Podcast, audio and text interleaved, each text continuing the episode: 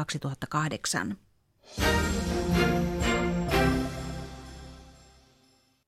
Yle Radio Suomi, ajan tasa.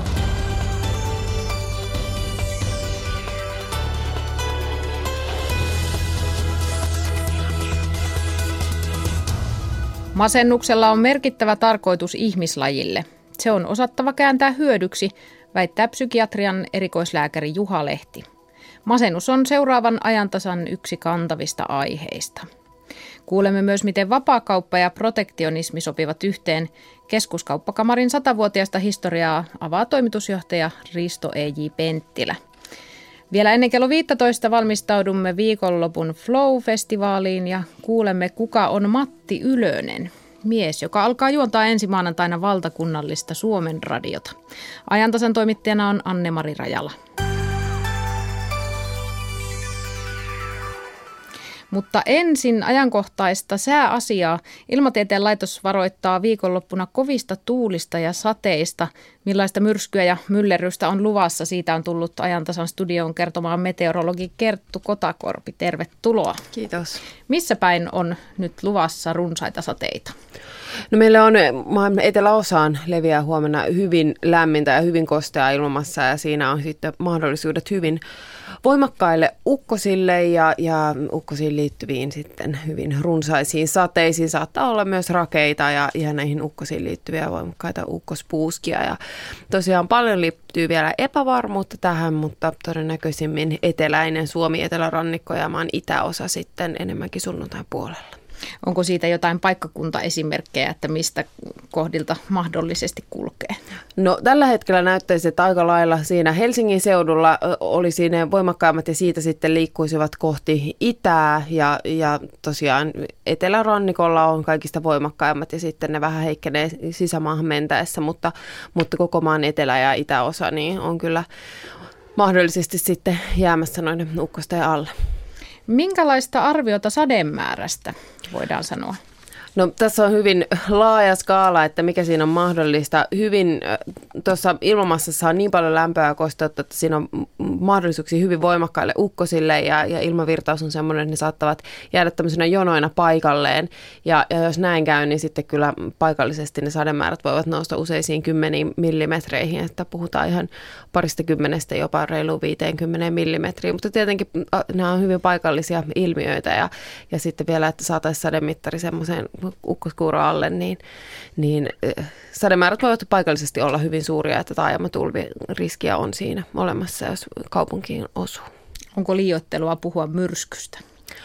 No myrsky vaatisi sen, että, että keskituuli olisi 25 metriä sekunnissa ja harvemmin kyllä tämmöisten ilmiöiden yhteydessä niin käy, että noihin voi liittyä semmoisia hetkellisiä voimakkaita tuulia, ukkospuuskia, ehkä 15 metriä sekunnissa, 20kin jopa paikallisesti voimakkaimmissa ukkosissa, että, että ehkä enemmänkin joku tämmöinen ukkosmyräkkä kuvaisi tilannetta parhaiten. Pari viikkoa sitten, kun vedettiin yhteen heinäkuun säätapahtumia tässä ajantasan studiossa, kävi ilmi, että salamoita on ollut poikkeuksellisen vähän siis heinäkuussa. Onko Kerttu Kotakorpi tässä elokuun alkupuolella nähty missään päin valtavia ukkosia? No ei ole nyt vielä, että kyllä, kyllä nyt näyttäisi siltä, että tuossa huomisessa on selvästi parhaimmat niin kuin lähtökohdat siihen, että olisi mahdollisesti hyvin voimakkaita ukkosia ja runsasta salamointia myöskin, että, että mitä todennäköisimmin tuosta huomisesta tulee kyllä selvästi tämän kesän vilkkain ukkospäivä. Jos oli heinäkuussa vähän salamoita, niin elokuussa sen sijaan ensimmäisellä viikolla sadetta kertyi maan etelä- ja keskiosassa paikoin enemmän kuin koko kuukauden aikana tavallisesti. Hämeenlinnassa esimerkiksi ensimmäisen kuuden päivän yhteenlaskettu sademäärä on 99,6 millimetriä, eli aika paljon. Mutta puhuit äsken tuosta lämpimästä ilmamassasta. Yle.fi osoitteessakin on voinut seurata, kuinka sumu vyöryy mereltä Helsinkiin aika suurella voimalla. Mistä tässä sääilmiössä on kyse? No joo, se oli aika mielenkiintoisen näköinen semmoinen ma- maalla oleva, tai meidän päällä oleva pilvi vyöryi kohti Helsinkiä. Tuossa itse asiassa aikaisemmin tapahtunut kumpuamista tuossa Helsingin edustalla, ja sen vuoksi meri on Helsingin edustalla varsin viileä. Ja tämän vuoksi sitten nyt kun lämpimämpää ilmamassa on etelästä tullut, niin se on sitten tuossa Helsingin edustalla tiivistynyt tuommoiseksi sumuksi. Ja, ja vaikuttavan näköinen ilmiö siitä tuli. Mitä tämä kumpuaminen siis tarkoittaa, säätermi kumpuaminen? Öö, se on itse asiassa niin meren lämpötilaan liittyvä termi, että, että sieltä pohjalta pääsee kylmempää ilmaa kohti pintaa. Et muuten merivesi on tällä hetkellä semmoista 17-18 asteista, niin nyt sitten tuo kumpuamisen takia on Helsingin edustalle tullut tuommoista 13-14 asteista vettä, että se on selvästi sitten viileämpää kuin ympärillä. Tässä siis odotettavissa tuulia ja sateita Etelä- ja Itä-Suomessa, mutta Kerttu Kotakorpi, millaista säätä muualla Suomessa on nyt luvassa viikonloppuna? No tänään on vielä aika poutainen päivä ja etenkin etelässä ihan aurinkoistakin ja huomenna sitten myöskin pohjoiseen leviää sade- ja ukkoskuuroja, että ei ehkä ihan niin voimakkaita systeemejä kuin mitä etelään, mutta, mutta myös pohjoisessa. Sade- ja ukkoskuurot ovat mahdollisia ja näillä näkymin vielä se sunnuntaikin päiväkin on varsin epävakainen, eli kyllä semmoista sade- ja ukkosta voi vähän eri puolilla maata tulla. Ovatko muuten meteorologit puhuneet aina systeemeistä, kun nyt on viimeisen kuukauden aikana useammankin kerran useammat meteorologit puhuneet systeemeistä, vai onko se joku uusi ilmiö? Ei, kyllä se on ihan perinteinen termi, että en tiedä, että yritetäänkö sitä sitten yleensä välttää sen takia, että arkikielessä se saattaa kuulostaa vähän jotenkin epä ammattimaiselta, mutta kyllä, kyllä sääsysteemi ihan kuvaa parhaiten sellaisia tilanteita, mitkä ei ole selkeästi esimerkiksi rintamia tai, tai matala tai korkea paineita tai häiriökin kuvaisi sitä hyvin, mutta systeemi on jotenkin ihan mukava sana. No niin, kiitos Kerttu Kotakorpi, että pääsit kertomaan näistä. Kiitos. Kello on yhdeksän minuuttia yli kahden tällä hetkellä ja kuuntelet Radio Suomen ajantasaohjelmaa. Masennus voi olla myös mahdollisuus, väittää psykiatrian erikoislääkäri Juha Lehti kirjoittamassaan kirjassa Masennusmahdollisuutena matkaopas muutokseen. Hän kirjoittaa, että masennus ei ole sataprosenttisesti paha asia. Masennuksella on merkittävä tarkoitus ihmislajille yhtä lailla kuin kivulla, nälällä ja monella muulla negatiivisella signaalilla. Näin Juha Lehti avaa masennuksen tarkoitusta. No mun mielestä masennuksen tarkoitus on tai, tai oikeastaan niin kuin minkä tahansa masennusreaktion lyhyestä alakulosuudesta sitten niin kuin varsinaiseen masennukseen asti, niin näiden reaktioiden tarkoituksena on pakottaa ihminen uudelleen orientoitumaan tilanteeseen, jossa vanhat pärjäämiskeinot eivät toimi. Mitä hyötyä voi olla masennuksesta? No se, että ihminen joutuu usein päivittämään masennuksen tai alakuloisuuden vuoksi oman pärjäämisstrategiansa. Ja siinä usein jonkunnäköinen alakuloisuus tai masennusreaktio auttaa sopeutumaan siihen tilanteeseen. Toki lyhyellä aikavälillä, silloin kun on se masennus päällä, niin ei se kovin hyödylliseltä tunnu. Psykiatri Juha Lehti, kerrot, että masentunut olo pitää osata hyödyntää. Esittele muutama konkreettinen esimerkki näistä työkaluista, joita myös tässä kirjassasi masennusmahdollisuutena esittelet? No, no silloin, kun on, ihminen on tilanteessa, että aikaisemmat pärjäämiskeinot ei toimi, niin silloinhan yleensä kannattaisi pysähtyä. Kannattaisi lopettaa tarpeettomien asioiden tekeminen. Ja niinhän usein masennuksessa käy. Toimintakyky laskee ja sen kuuluukin laskea.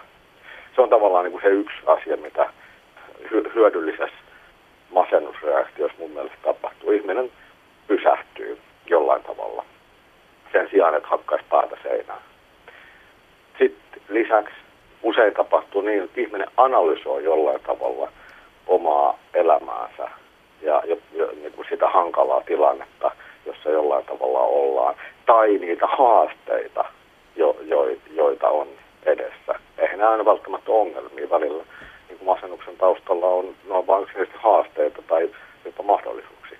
Sitten usein sen analysoinnin jälkeen todetaan, että no tämä ja tämä asia on tässä nyt se ongelma. Että mitäs mä näistä nyt näistä asioista oikein ajattelen ja mitä mun pitäisi tässä tehdä näille ongelmille. Ja usein siitä sitten sorvataan jonkunnäköinen semmoinen niin suunnitelma. Ja, ja usein kun tämä prosessi on läpikäyty, niin, niin uskomattomasti kuulostaakin, niin usein alakuloinen olo häipyy itsestään. Tämmöinen pohdinta vaatii kovasti työtä ja masennus vie usein totaalisesti voimat ja tälläkin hetkellä saattaa kuunnella joku tätä ohjelmaa, joka ei siis todellakaan pidä masennusta mahdollisuutena. Miten Juha Lehti löytää energia siihen, tähän työhön ryhtymiseen, kun tuloksia ei välttämättä edes saa kovin nopeasti? No mun kokemuksen mukaan hyvin monimasentunut ihminen niin kuin nä- tietyn tyyppisiä tehtäviä, tietyn tyyppistä ajattelutyötä yllättävän hyvin pystyy tekemään. Siitä huolimatta, että, että ne, ihan niin kuin sanoit, niin ne voimavarat usein on vähissä masennuksen aikana. Mutta me ollaan toki erilaisia. Osa ihmisistä tarttuu toimeen ja rupeaa tekemään asioita heti kun vaan sanotaan, että mitä pitää tehdä, oli sitten masentunut tai ei. Mutta on olemassa sitten myös ihmisiä, joille se, se, se, se ei onnistu. Silloin varmaan siis jonkun toisen ihmisen konkreettinen apu on, on silloin hyödyllistä. Psykiatri Juha Lehti, oletko auttanut ihmisiä tämän toimintamallin mukaan ja minkälaisia tuloksia siitä on tullut? No kyllä olen auttanut hyvinkin paljon ihmisiä. Hommahan menee usein niin, että silloin kun joku keksii uuden jonkun terapiamallin tai jonkun uuden sovellutuksen niin kuin psykiatriseen hoitoon, niin kaikkihan on aina sitä mieltä, että, että tämä toimii tosi hyvin ja olen saanut kymmeniä tai satoja tyytyväisiä asiakkaita ja noin. Mutta siis mun kokemus on se, että et, et, kyllä tämän tyyppinen työskentely on erittäin hyödyllistä, mutta mut, et, jotta voidaan sanoa niin kuin oikein satavarmasti, että se toimii, niin toki siihen tarvittaisiin sitten niin kuin kliinistä tutkimusta. Näin siis totesi psykiatri Juha Lehti. Ajantasan studiossa on nyt psykoterapeutti Janneke Lindqvist Suomen mielenterveysseurasta. Tervetuloa. Kiitos. Mikä on oma ajatuksesi? Voiko masennus olla myös mahdollisuus? Kyllä se voi olla mahdollisuus, mutta se vaatii aika paljon työtä ja, ja sen, että ensin hyväksyy sen asian, että on masentunut. Minkä tyyppistä työtä tietysti masennusta hoidetaan monella tavalla, mm. mutta miten hyvin ihminen itse voi työstää ajatuksen tasolla sitä asiaa eteenpäin? No sanotaan näin, että kun masennus karkeasti luokitellaan lievään, keskivaikeaan, vaikeaan. Lievissä masennuksissa se itse hoito, itse työstäminen on aivan mahdollista ja toimivaakin. Ja tavallaan mitä vaikeammaksi se masennus menee, niin siinä kohtaa kyllä olisi hyvä hakea sitten tukea ja apua, on se paikka sitten mikä tahansa.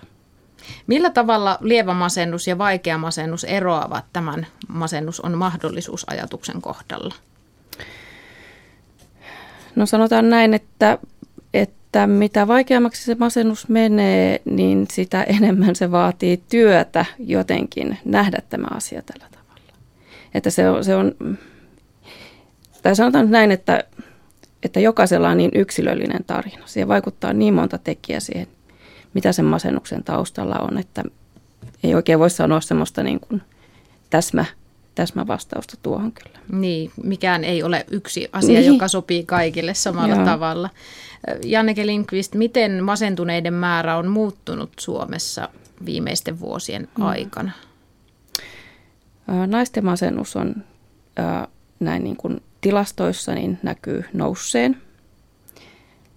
Toki siihen voi vaikuttaa myös se, että apua ehkä haetaan hieman, hieman hanakammin, joka on tietenkin hieno asia. Asiasta on enemmän keskustelua mielestäni kuin esimerkiksi kymmenen vuotta sitten.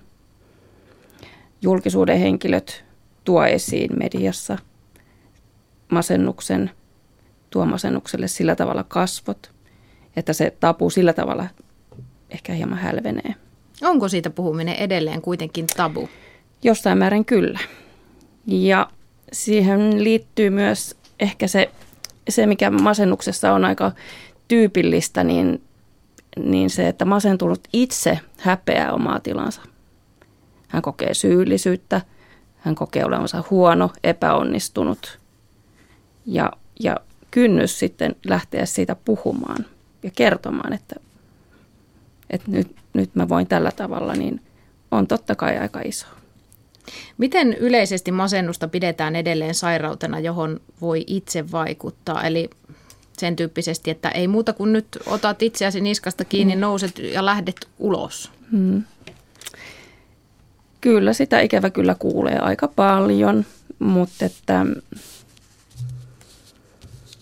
toivotaan, että se pikkuhiljaa lähtisi hälvenemään tämä, tämä ajatus, että, että täytyy muistaa, että masennus on sairaus, se ei ole tahdonalainen tila.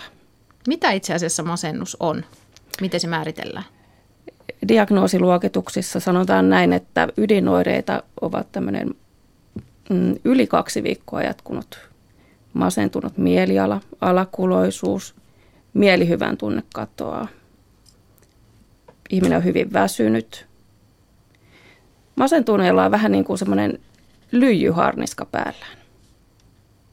Ja voi kuvitella, että miltä tuntuu yrittää nousta aamulla, jos, jos peittona on lyijypeitto.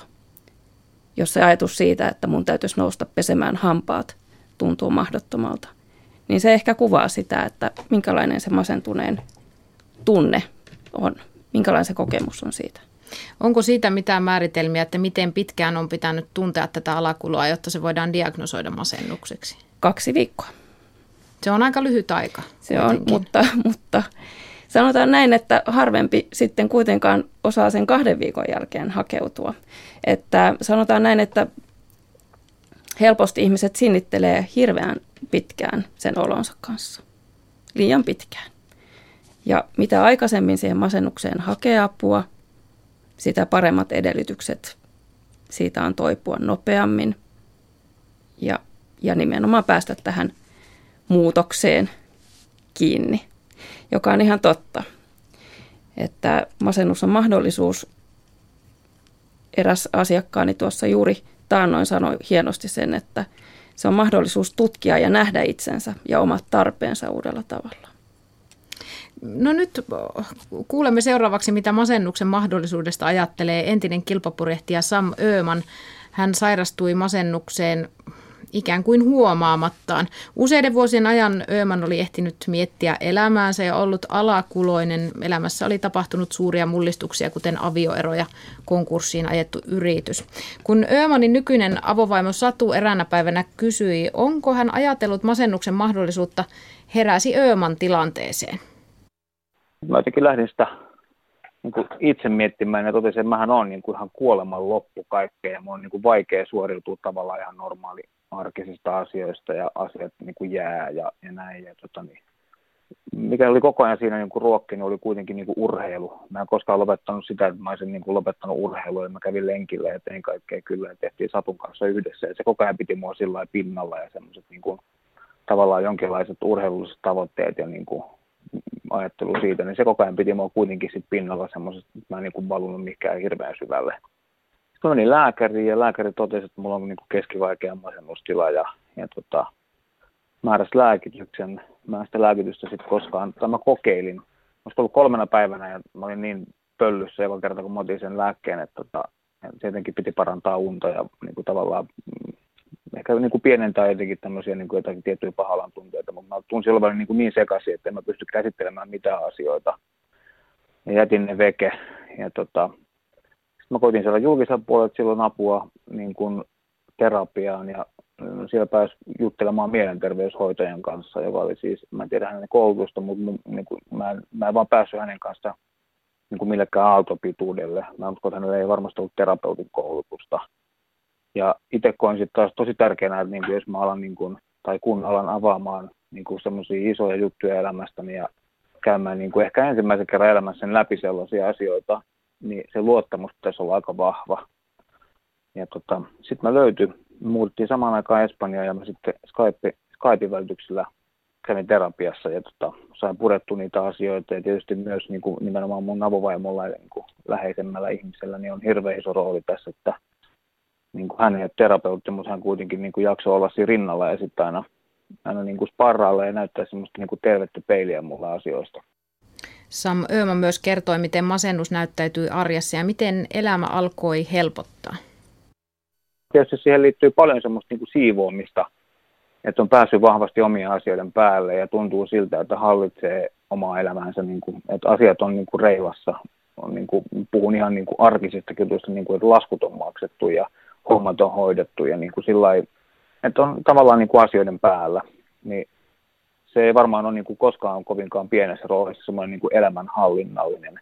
Et sitten kun se tavallaan se masennus alkaa iskemään ja sulla alkaa niin kuin jäämään asioita rästiä ja tekemättä ja sä et mene, sun pitäisi tavata ihmisiä, mutta sä et jaksa tavata ja sua innosta, niin se tavallaan kaikki niin kuin, ehkä vähän syöstä lisää, että ja samoin sitten toistepäin, että sitten kun sitä asia alkaa niin kuin saamaan pikkuhiljaa palasia niin kuin kohdilleen ja rakentaa sieltä täältä, niin, niin tota, se tavallaan vahvistaa mun mielestä sitä niin kuin parannamisprosessia, jos siihen on, niin kuin on muuten edellytykset sitten kunnossa.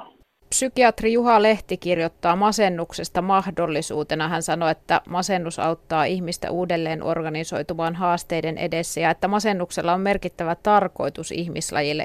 Sam Ööman, minkälaisia ajatuksia on sinulla nyt masennuksen kokeneena siitä, että voiko se olla myös mahdollisuus? Joo, ehdottomasti. Noin niin kuin mitä mainitsit tästä kirjasta, niin tota, tuntuu, että mä olisin voinut itse kirjoittaa eli alleviivaan kyllä täysin.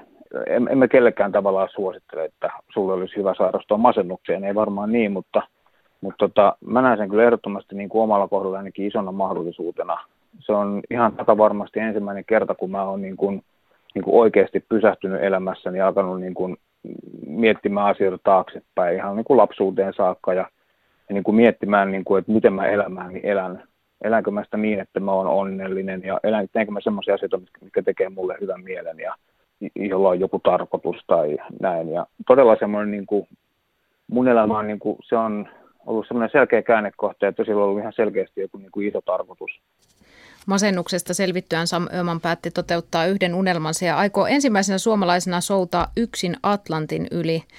Tämä tapahtuu kilpailussa, joka käydään joulukuussa ja tuota matkaa voi seurata netissä soutaenkaribialle.com osoitteessa. Tämä Ömanin kokemus ja siitä seurannut unelma, sen toteuttaminen on todella äärimmäinen ja unelmia voi olla monen kokoisia. Psykoterapeutti Janneke Lindqvist, oletko tavannut ihmisiä, jotka olisivat kääntäneet masennuksen lopulta hyödyksi ja ryhtyneet toteuttamaan jotain unelmiaan? Olen tavannut paljonkin ihmisiä siinä mielessä, että, että mä ajattelen, että, että silloin kun masennuksen kanssa oppii jotenkin selviämään ja pärjäämään, niin silloin sen on kääntänyt hyödykseen. Silloin täytyy ja joutuu opettelemaan tavallaan uuden tavan ajatella ensinnäkin itsestään, ehkä opetella sitä armollisuutta itseään kohtaan, joustavuutta – laskea ehkä vähän sitä vaatimustasoa ja niin edespäin ja niin edespäin. Että, että kyllä, olen tavannut. Tuossa äsken kuulussa nousi esiin muutamakin aihealue, ainakin lääkkeet, sosiaaliset suhteet ja kemioiden kohtaaminen hoitohenkilöstön kanssa, toki myös heidän koulutuksensa. Mm. Kysyin Juha Lehdeltä vielä lääkkeiden merkityksestä masennuksen hoidossa ja hän oli sitä mieltä, että niistä voi olla hyötyä. Mm. Miten Janneke Linkvist arvioit sitä, Miten hyvin tasapainossa tällä hetkellä masennuksen hoidossa on se, ettei ihmisiä jätetä vain pilleripurkin varaan? No sanotaan näin, että varmasti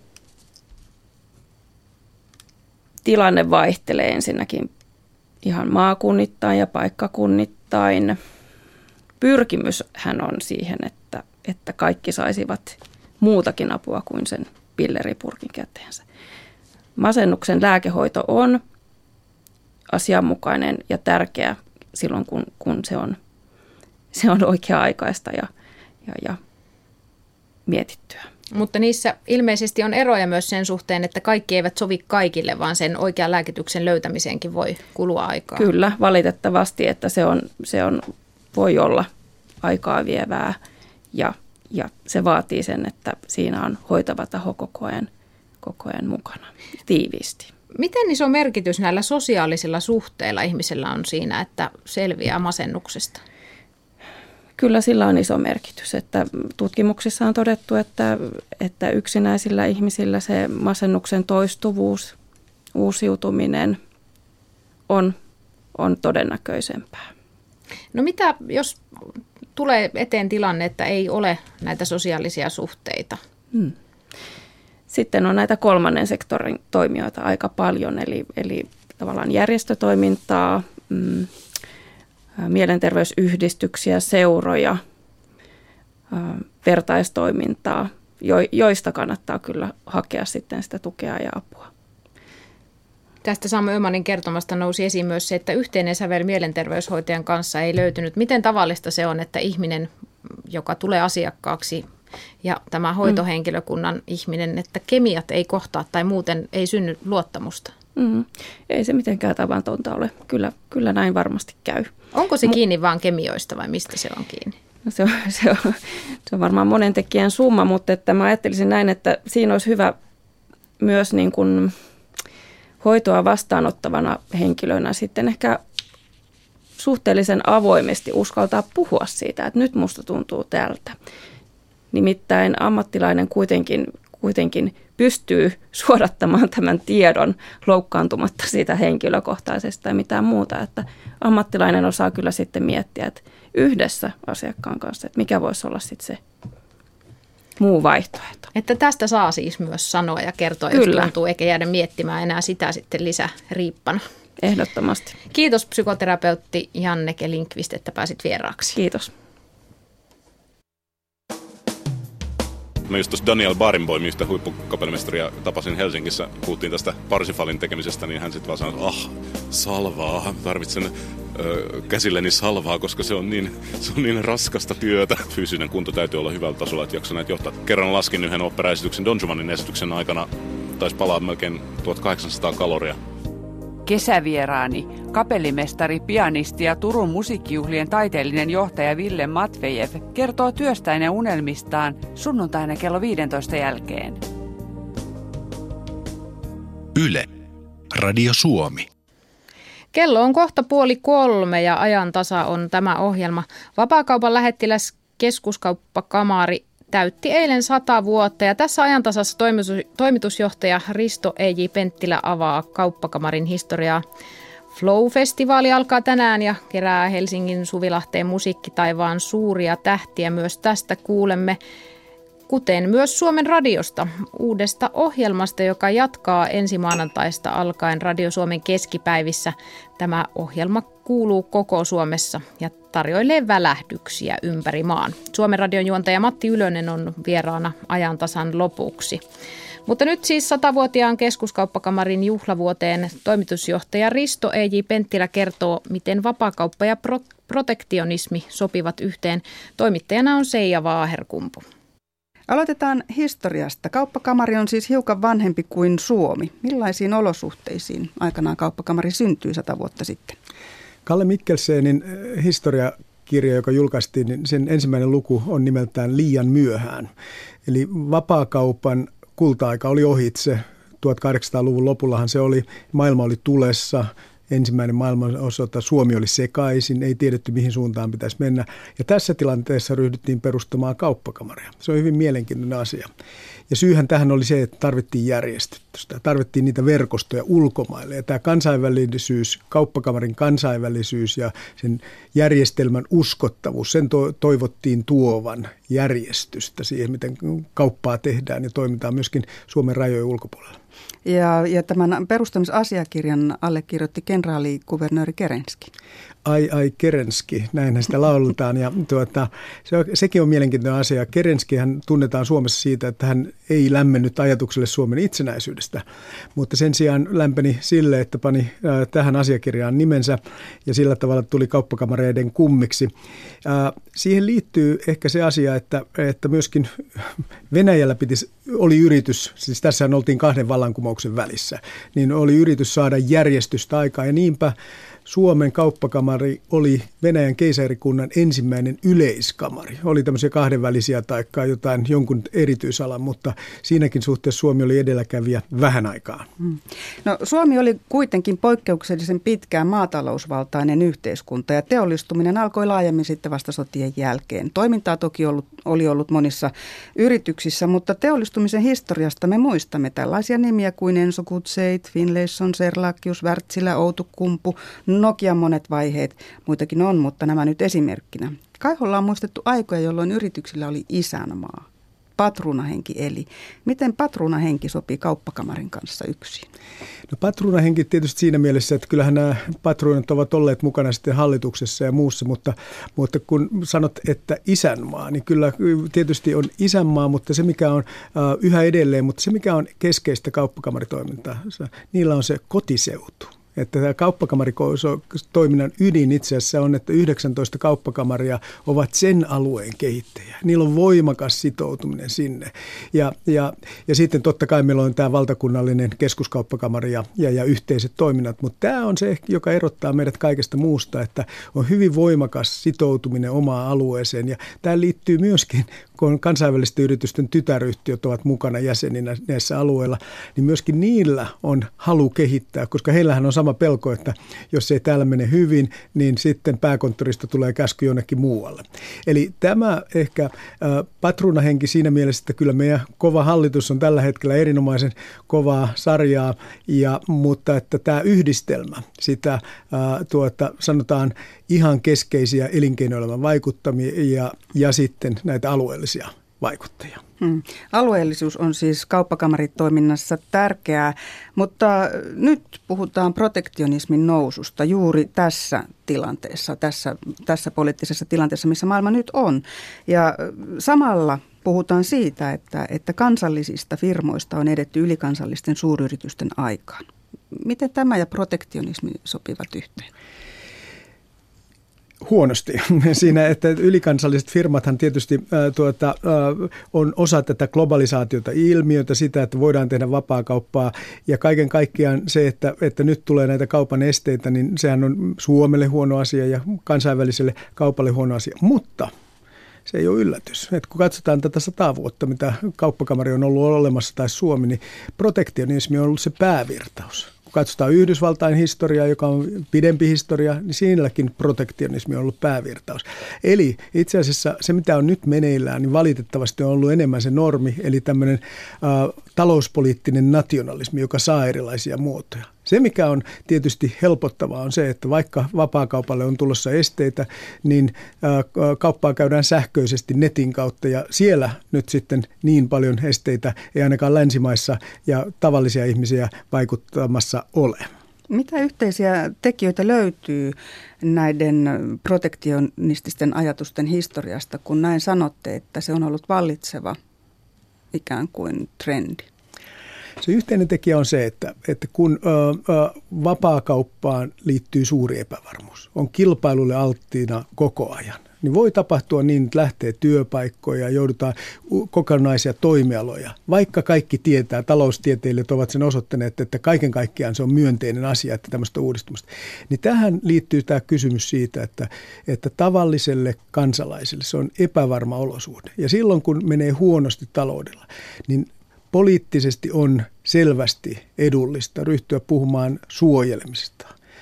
Tavallisen kansalaisen suojelemista, työpaikkojen, teollisuusalojen suojelemista. Tästä pikkuhiljaa tulee protektionismi. Ja sitten tulee tietysti näitä kansankiihottajia, jotka vievät sen vielä pidemmälle. Mm. Eli kyllä siinä on ihan selkeä äh, tuota, yhtymäkohta siinä, että, että tähän liittyy avoimeen kilpailuun suuri epävarmuus. Mm. Vaikka se tuo meille hyvinvointia ja, ja kasvua.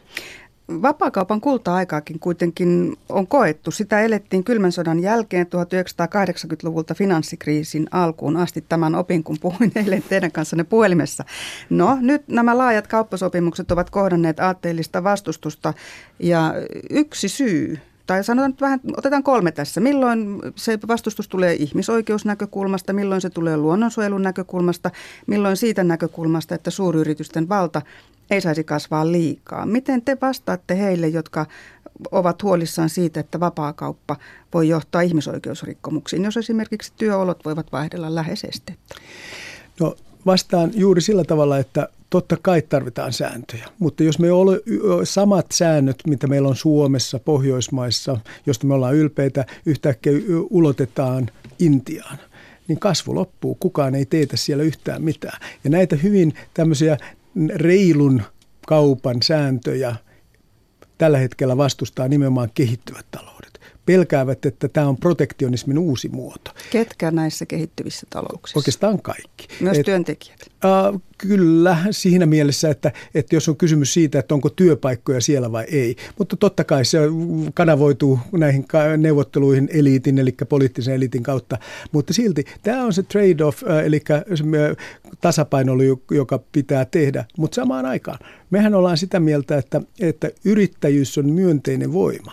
Ja juuri se, että suomalaiset yritykset voivat olla mukana vaikkapa nyt Intiassa tai Afrikassa, niin he tuovat oman tapansa toimia ja kehittävät sitä yhteiskuntaa. Ja tämä on semmoinen iso asia, joka välillä unohtuu, että, että niin kuin eilisessä keskustelussa tuli, että 98 prosenttia siitä, mitä yritykset tekevät, on myönteistä. Hmm. Tuottaa meille palveluja ja kaikkea muuta tavaroita. Ja sitten on näitä epäkohtia. Niihin epäkohtiin pitää puuttua, mutta pitää nähdä, niin kuin Minna Kanta aikanaan näki, että yrittäjyys on eteenpäin vetävä voima. Ja se on se, joka meidän pitää yrittää muistaa, kun keskustellaan näistä epäkohdista, että joo, näitä koko ajan korjataan, mutta tärkeintä on se, että ihminen saa yrittää, yritystoiminta voi toimia.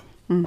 No ymmärrettävästi uskon niin, että tähän ympäristön näkökohtaan tulisi suurin piirtein samanlainen vastaus, niin hypätään seuraavaan. Eli, eli mitä te vastaatte sitten heille, jotka ajattelette, että vapaammasta kaupasta seuraisi se, että suuryritykset jyräisivät, jylläisivät, pienten maiden yritykset jäisivät jalkoihin ja kävisi niin, että nämä suuryritykset kasvaisivat ohi demokraattisen poliittisen kontrollin lähes kokonaan.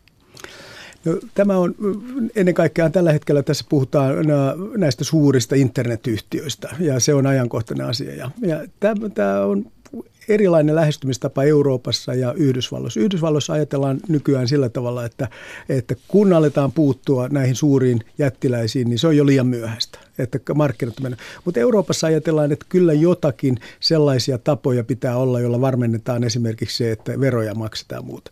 Ja Suomihan on tässä ikään kuin välimaastossa Eurooppaa, mutta tämä huoli ei ole uusi, mutta se, millä tavalla kansainväliset yritykset toimivat, on kuitenkin jokaisen maan lakien mukainen ja äh, siinä mielessä tämä ajatus siitä, että, että yritykset pystyisivät demokratiaa hallitsemaan, niin siitä ei oikein löydy tällä hetkellä osoituksia. Onko kuitenkin niin, että, että vahvat yritysjohtajat ovat vahvoja lobbareita, he voivat rahan vallalla myös demokraattisiin päätöksentekijöihin vaikuttaa moninkin eri tavoin, vaikkapa ihan tukemalla rahallisesti. Joo, Yhdysvalloissa hyvin paljon ja tässä nyt sitten kun tullaan järjestöön, jota edustaa, niin puhutaan kahdenlaisesta järjestöistä. On nämä pro-business, eli yrityksen lobbarit ja edunvalvojat ja sitten pro-market, eli markkinatalouden ja vapaakaupan edunvalvonta. Me ollaan sekä yritysten ääni että myöskin edunvalvonta, mutta tämä on tärkeää, että se edunvalvonnan se pitää toimia siellä demokraattisella uh, tuota, pelikentällä, eikä kabinettien kautta. Näin totesi keskuskauppakamarin toimitusjohtaja Risto E.J. Penttilä. Toimittajana oli Seija Vaaherkumpu. Tämä on ajan tasa. Festivaalit eivät houkuttele kävijöitä enää pelkästään musiikilla. Vajaan tunnin kuluttua Helsingin Suvilahdessa alkaa Flow-festivaali ja seuraavaksi kurkistamme festivaalin oheisohjelmaan. Helsingin Suvilahdessa järjestetään tänä viikonloppuna Flow-festivaali. Kolmipäiväinen festivaali on tunnettu musiikkikattauksestaan, mutta viikonlopun aikana nähdään muun muassa graffiti, nyky- ja valokuvataidetta, elokuvia sekä uppoudutaan virtuaalitodellisuuksiin.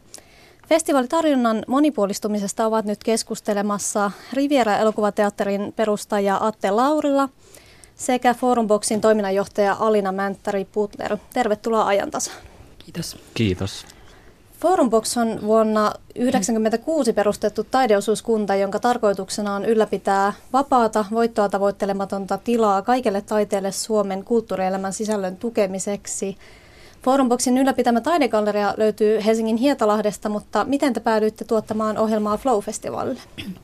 Joo, tosissaan. Me ollaan, me ollaan aika pitkään toimittu tämmöinen taiteilijavetoinen galleria. Nyt tässä ehkä viimeisen parin vuoden aikana ollaan mietitty uusia tapoja tuoda kuvataidetta myös näiden gallerian seinien ulkopuolelle. Ehkä lähestyä myös uudenlaisia yleisöjä, löytää kuvataiteilijoille ja kuvataiteen teoksille semmoisia uusia kanavia tulla esiin. esiin. Ja Flow-festivaali on tietysti mitä, mitä parhain tämmöinen urbaanin kaupunkikulttuurin myös yleisömäärältään suuri tapahtuma, tapahtuma Helsingissä, joka on kiinnostavalla tavalla avautunut myös muuhun kuin siihen musiikkikulttuuriin kulttuuriin ja saimme idean, että kenties meidän taiteilijoiden keskuudesta voitaisiin ehdottaa sinne teoksia ja lähdettiin liikkeelle, otin heihin sinne johtoon yhteyttä ja neuvoteltiin, että kiinnostaisiko yhteistyö ja he aika nopeasti kiinnostui yhteistyöstä ja lähdettiin sitten rakentamaan yhdessä, että mitä se ohjelma voisi olla ja tässä ollaan nyt tänään. No minkälaisia teoksia tullaan Flowssa näkemään teidän tuottamana? Meillä on kolme taiteilijaa Flowssa, Pasi Rauhala, Timo Wright ja Juhana Moisander. Kaikki meidän jäsentaiteilijoita pääosin työskentelevät videon parissa ja nyt myös täällä Flow-festivaalilla kaikilta on videoteoksia. Eli meillä on siellä neljä teosta, Pasi Rauhalalta on kaksi teosta ja näiltä kahdelta muilta, muilta on, on kummaltakin yksi teos ja näistä tota, kaksi semmoista isoa videoteosta on siellä Helsingin Energian voimalarakennusten seinäpintoihin näyttävästi projisoituina. Niin, eikö niin, että tällä kertaa nämä teokset ei ollut teoksia, jotka on tehty aiemmin ja sitten tuodaan festivaalille, vaan nämä teokset on tehty nimenomaan paikkasidonnaisesti tänne Flow-festivaalin alueelle, niin kuinka yleistä on, että taiteilijat lähtee työstämään teoksia nimenomaan tiettyyn paikkaan rakennettuna?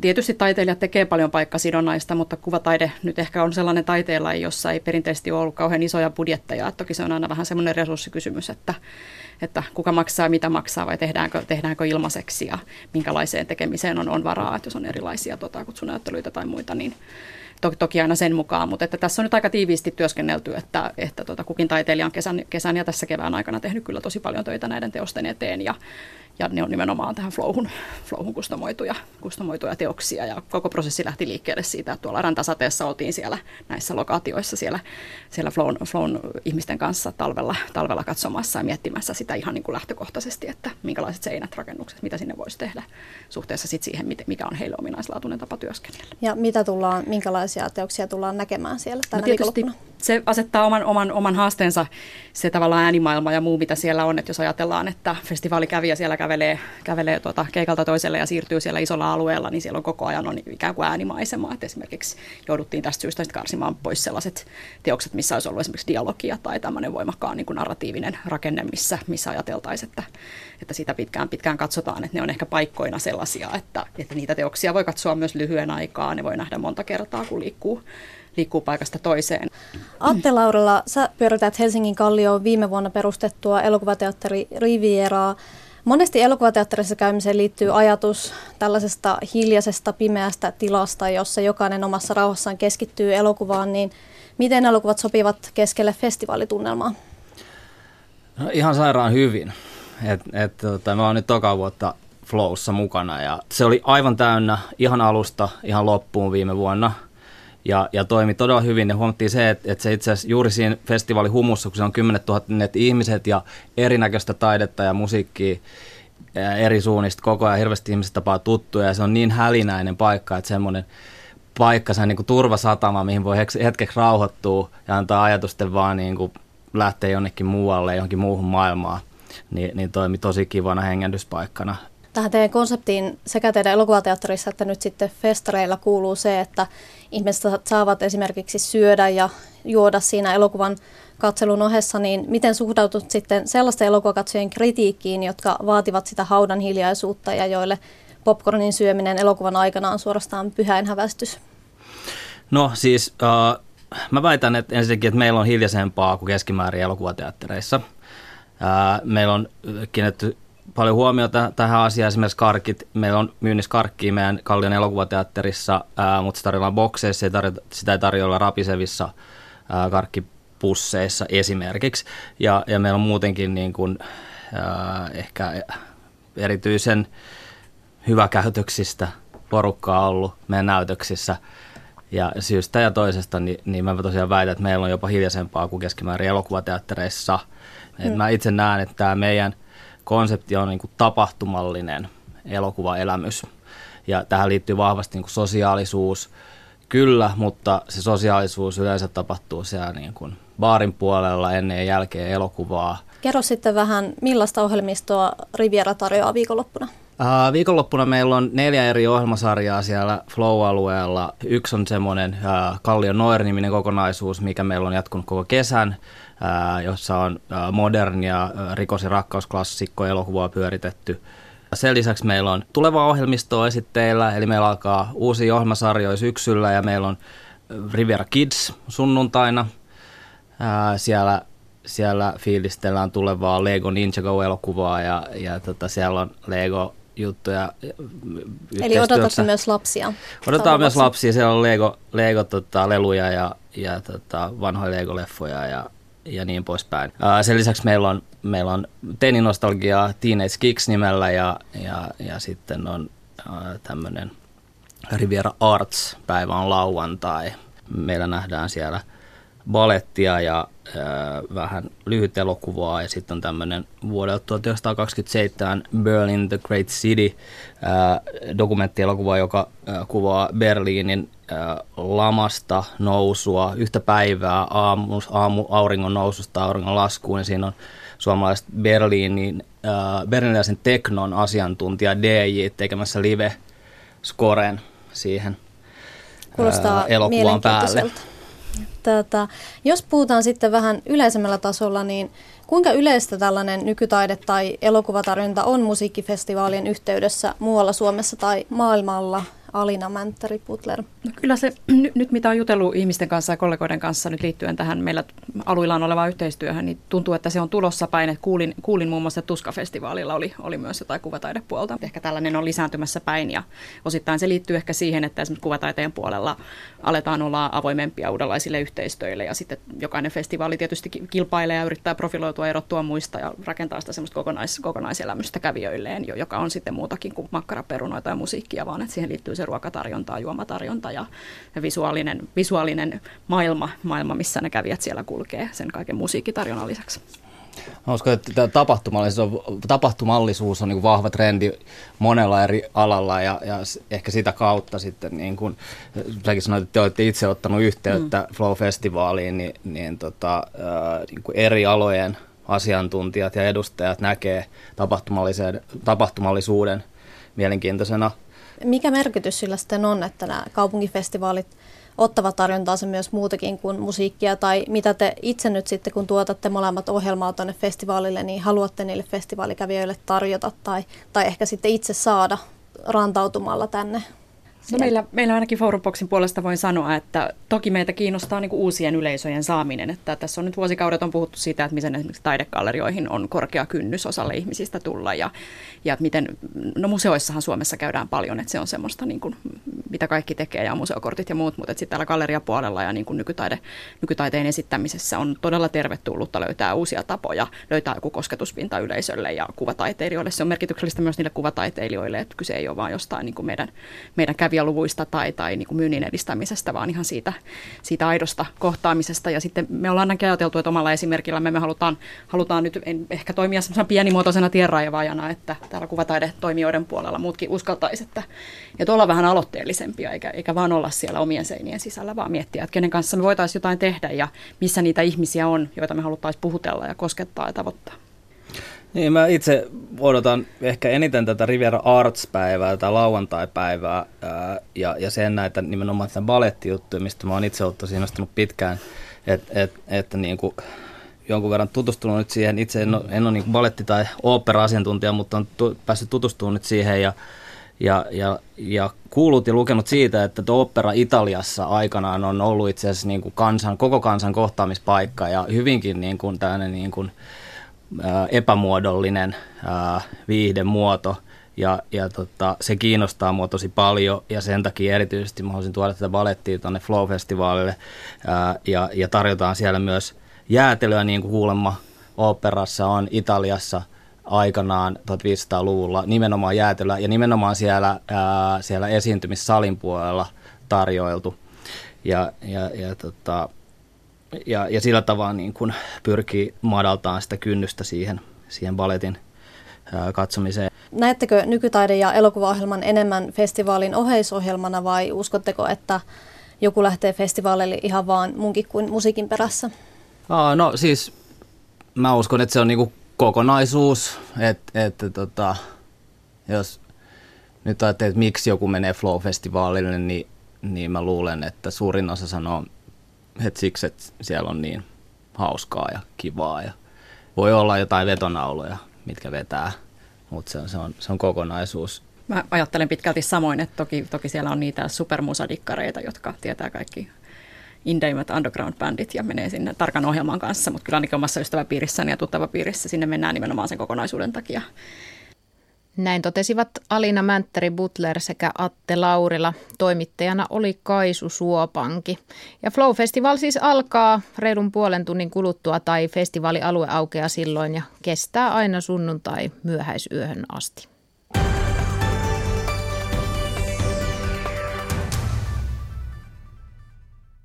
Ensi viikolla alkaa uusi aika Radio Suomessa. Kesäaikaan kuultu Suomen radio jatkaa keskipäivissä ja tämä ohjelma on siis valtakunnallinen. Ylen alueradioiden ohjelma alkaa maanantaista alkaen puoli tuntia totuttua aikaisemmin, eli jo kello kuudelta.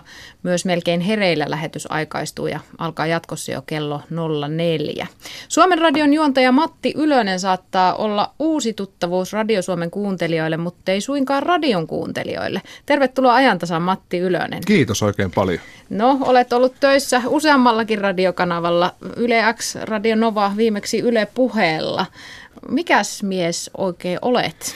No kyllä, jos ihan, ihan mennään ajassa taaksepäin, niin kyllä varmaan Radio Suomen kuuntelijoillekin jonkin verran saattaa olla, koska Radio Suomesta tai tarkemmin alueradiosta vielä, niin radiotyöni aikoinaan alkoi. Marssin vuonna 2001 Oulun aluetoimitukseen tämmöisenä nuorena nuorena salskeana miehenä, nyt ainoastaan enää salskeana ja, ja, ja kysyin, että pääsisikö tänne töihin. Ja jonkinlainen harjoittelupaikka sieltä lohkesi ja hyvin nopeasti huomasi sitten tuota, ö, olevani ihan äänessä siellä ja en tiedä oliko joku akuutti sairastapaus vai mikä, mutta hyvin nopealla aikataululla myös juontamassa ihan lähetyksiä. Ja kyllä mä muistan, että silloinkin varmaan jotain pieniä pätkiä saatiin saatiin niin sanotusti valtakunnan lähetykseen kaukaa pohjoisesta. Et, et, et siinä, mielessä, siinä mielessä tämä kanava on kyllä tuttu ja sen toimintaperiaate, mutta sitten myöhemmin tietoi Helsinkiin, niin kuin sanoit, Yle X-kanava oli sitten pitkään, pitkään meikäläisen ö, asemapaikkana ja siellä tehtiin sitten aamua erilaisilla kokoonpanoilla pisimpään uusi vuoden Ilen kanssa.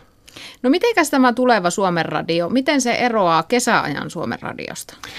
No kyllä mä luulen, että ihmisillä ylipäätään on semmoinen kesämieli. Että oli sitten lomalla tai töissä, niin se on vähän semmoinen niin kuin – ehkä enemmän hieman mukavuuden halunen tai jotenkin sellainen hieman kepeämpi. Ja, ja Suomen radio nyt sinänsä ei muutu miksikään niin kuin kuolemaan vakavaksi ohjelmaksi maanantaista lähtien, vaan sanotaan näin, että enemmän ruvetaan ottaa kiinni sitä arjesta. Että kun tässä nyt sillä aikaa, kun Suomi on ollut kiinni, ihmiset on lomailleet, niin maailmalla kuitenkin on tapahtunut. Ja totta kai Suomessakin, kun käynnistyy, käynnistyy tämä kuuluisa politiikan syksyjä ja ihmiset palaa töihin ja lapset palaa kouluihin, niin kyllä se tavallaan myöskin täytyy Suomen Suomen radion pikkusen niin kuin ottaa kiinni enemmän siihen arkeen, eikä niinkään siihen juhlaan, mitä se kesällä on ehkä ollut. Ja tässä siis kuullaan edelleen alueellisistakin toimituksista tulevia sisältöjä, kuullaan. että ei ole pelkästään pasilavetoinen. Ei missään nimessä pelkästään pasilavetoinen. Meillä on mahtava, mahtava mahdollisuus jalkauttaa tuonne ympäri Suomen, Suomen ihmisiä, ja ekalla viikolla nyt ollaan jo,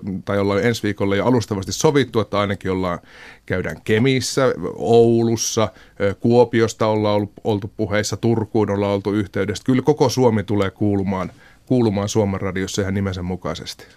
Teet ohjelmaa yhdessä Maria Jyrkäksen kanssa, joka toimii tuottajana. Teillä on nyt aikamoinen paine, koska kesäpuhelin on ollut varsinainen kuulijamagneetti. Mitä olette keksineet vastaavaa vetonaulaa? No en mä usko, että me enää kesäpuhelimeen välttämättä mennään, koska se oli sen verran kova magneetti, että se ei irronnut ilmeisesti joltain viimeiseltä puhelimen haltijalta, koska ymmärrän, että se on nyt, se on nyt niin kuin juhlavin menoin saateltu puhelimien taivaaseen, eli ää, sitä ei tule olemaan, mutta kyllä kuulijat tulee olemaan edelleen, edelleen vahvasti läsnä Suomen radiossa ja, ja jopa ihan niin kuin omilla ääneillään. kun nykytekniikalla mahdollistaa se, että, että pystyy lähettämään ääniviestejä studioon, niin me mielellään otetaan sitten myös ihmisiä ääneeseen. Ja totta kai myös perinteisemmät, perinteisemmät viestikanavat, niin kuin ö, lähetysikkunat ja, ja ihan sanotaan nyt vaikka Twitter, niin tulee, tu, kyllä, tulee kyllä kuulumaan Suomen radiossa. Eli kyllä meihin saa yhteyden ja me mielellään ihmisiltä otetaan vastaan kommentteja ja palautetta ja myöskin juttuideoita. Mitä kautta Matti Ylönen juttuideat tulee parhaiten perille? No kyllä mä sanoisin, että jopa ihan perinteinen sähköposti, tai voi, me, meillä voi soittaa. Kyllä niin kuin, ei, ei tässä maailmassa, ei tarvitse enää kirjekyyttä. Ei kun just olin kysymässä, että entäs nämä kirjepostit? No, no, kyllä kirjetkin varmasti tulee perille, mutta sanotaanko näin, että mä oon sen verran tuore ja vielä huono radiosuomelainen, että mä en ole välttämättä ihan saletti, että mihin ne kannattaa lähettää. Niin onko se muuten radio, sanoit radio suomalainen vai radio suomalainen vai mikä se sitten virallisesti on? Matti Ylönen, mitä tapahtuu Paikka auringossa ohjelmalle, joka on siis kuultu 13.14? Se on ihan edelleen omalla paikallaan. Maunuksella Make palaa maanantaina lomilta niin kuin kaikki muutkin, kaikki muutkin maailman ihmiset ja se tulee omalla paikallaan sitten meidän jälkeen yhdestä kahteen. Suomen radio kuullaan siis kello 11.13. Juontajana Matti Ylönen, tuottajana Maria Jyrkäs. Matti, millä mielin nyt tähän uuteen tehtävään ryhdyt? No mä just sanoin, että kun tätä radiota on kuitenkin sen verran tehnyt, että on se aina vähän niin kuin se on kuin polkupyörällä ajo, mutta sanotaan, että nyt on uusi pyörä että vähän aikaa pitää miettiä. Emme ehkä apurattaita tarvi, mutta että Tätä kypärää ainakin pitää panna tiukalle. Olen kuullut tämmöisen luonehdinnan sinusta, että olet kuin kävelevä tietosanakirja. Pitääkö tämä paikkaansa? Walking Wikipedia. En tiedä, saattaa se olla ja, ja yleensä, mutta mulla on pari osaa sieltä tietosanakirjasarjasta hukassa, että ihan kaikki spektrumit ei ole hyllyssä. Lanseeratkaa Suomen tietoviisas uudelleen siihen ohjelmaan, niin saadaan sitten katsoa, että mitä tapahtuu. Sulla on heti hyviä ohjelmaideoita. Heti, no niin, tästä. Onkin hyvä kesäloman viettoon lähteä. Kiitos Matti Ylönen. Suomen radio radio siis 11.13 maanantaista alkaen. Tämä on ajan tasa. Ja luodaan vielä katsausta tulevaa tässä vajaat puolitoista minuuttia aikaa uutisiin. Yleisurheilun MM-kisojen vatsatautitapauksethan ovat, tai Englannin terveysviranomainen on vahvistanut, että kyseessä on norovirus ja yhteensä vatsatautiin sairastuneita on noin 40. Toivotaan, että se nyt ei siellä enää riehaannu. Huomenna suomalaiset tietysti kokoontuvat katsomaan keihäsfinaalia. Tero Pitkämäki heittää finaalissa ja tuo alkaa kello 22.15 huomenna. Mutta sananen vielä maanantai-aamupäivän ajantasassa, siellähän suora linja jälleen vuorossa. Hevosharrastus lisääntyy monin eri tavoin. Kuninkuusravit keräsivät kymmeniä tuhansia katsojia, joku haluaa hoitaa hevosia, toista kiinnostaisi useamman hevosen talli ja keppihevosharrastuskin on kasvussa. Kysymme, mikä hevosissa kiinnostaa sinua. Näistä voi kertoa ajantasan suorassa linjassa tai kysyä asiantuntijalta. Studiossa on kuuntelijoiden kanssa keskustelemassa Hippoksen kehityspäällikkö Suvi Louhelainen. Ja tuon ohjelman toimittaa maanantaina siis kello 10 uutisten jälkeen Jari Mäkäräinen. Muutakin aiheita mahtuu, mutta nyt siis vuorossa kello 15 Yle Uutiset. Kiitos sanoo Anne-Mari Rajala.